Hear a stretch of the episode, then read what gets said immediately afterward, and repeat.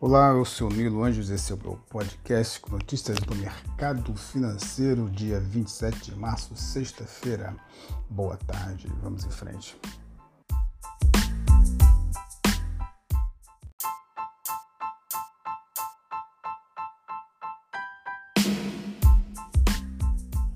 Site Levante, fala Rafael Bevilacqua, estrategista-chefe pacote de ajuda atenuam profundidade e duração da situação.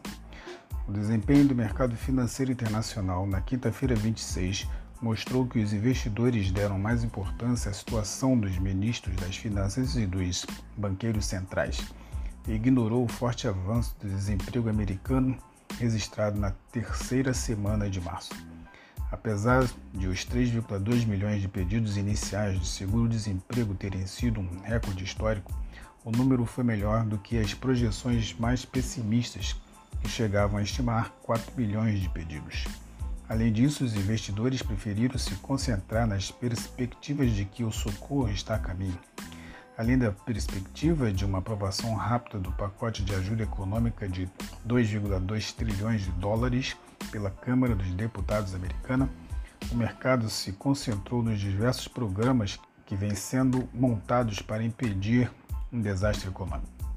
Além dos 2,2 trilhões de dólares nos Estados Unidos, a Alemanha está montando um pacote de ajuda de 750 bilhões de euros, quase 800 bilhões de dólares. Pacotes de apoio estão sendo montados até por países economicamente mais frágeis, como a Malásia anunciou um pacote de 58 bilhões de dólares, o equivalente a 17% do seu produto interno bruto, PIB. No Brasil, a Câmara dos Deputados aprovou na quinta-feira um pacote de ajuda que garante 600 reais a cada trabalhador informal. A montagem desses pacotes representa uma política econômica keynesiana clássica. Em teoria, é simples: o governo injeta dinheiro na economia mesmo à custa do desequilíbrio das contas públicas. A meta é aliviar a intensidade e reduzir o tempo de duração da crise que será provocada pela interrupção forçada das atividades devido ao isolamento necessário provocado pelo coronavírus. Petróleo. A queda dos preços do petróleo continua. Na manhã desta sexta-feira, os contratos futuros do petróleo tipo Brent estavam cotados a 25,80 dólares por barril, uma queda de 2,08%. A queda dos preços da commodity foi tão forte.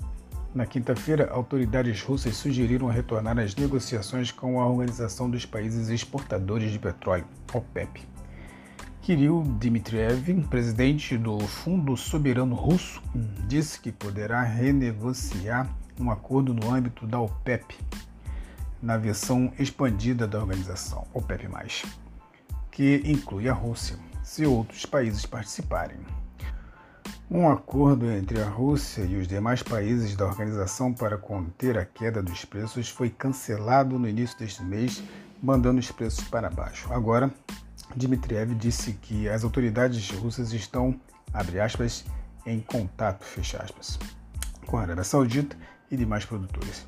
A queda das cotações vem afetando os resultados das petrolíferas, como a Petrobras. Indicadores: o índice de confiança da indústria ICI recuou 3,9 pontos em março para 97,5 pontos, informou a Fundação Getúlio Vargas, FGV, nesta sexta-feira 26. Apesar do resultado negativo, a média do ICI no primeiro trimestre de 2020 está em 99,9% pontos, ou melhor, alta de 2,7 pontos em relação aos 97,2 pontos do quarto trimestre de 2019. Em março, a confiança recuou em 14 dos 19 segmentos industriais pesquisados. O índice de expectativa IE caiu 5,6 pontos para 96,2 pontos e o índice de situação atual decresceu 2,1 pontos para 98,8 pontos. O nível de utilização da capacidade instalada NUSI recuou 0,9 pontos percentual para 75,3%. Em médias móveis trimestrais, o NUSI permaneceu estável em 75,6%. O resultado do mês mostra os primeiros efeitos da pandemia de coronavírus sobre a confiança da indústria. O ICI registrou a maior queda desde março de 2015, 6,6 pontos, quando ocorreram as primeiras manifestações contra o governo Dilma Rousseff, disse Renata Melo Franco, economista da FGV.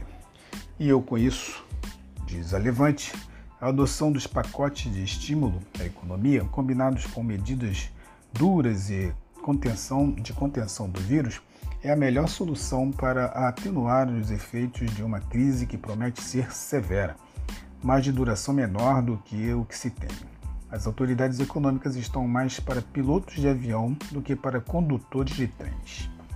Em vez de terem de seguir uma linha fixa e imutável, os formuladores de políticas econômicas têm uma infinidade de comandos e controles fiscais e monetários que podem ser acionados para incentivar a economia.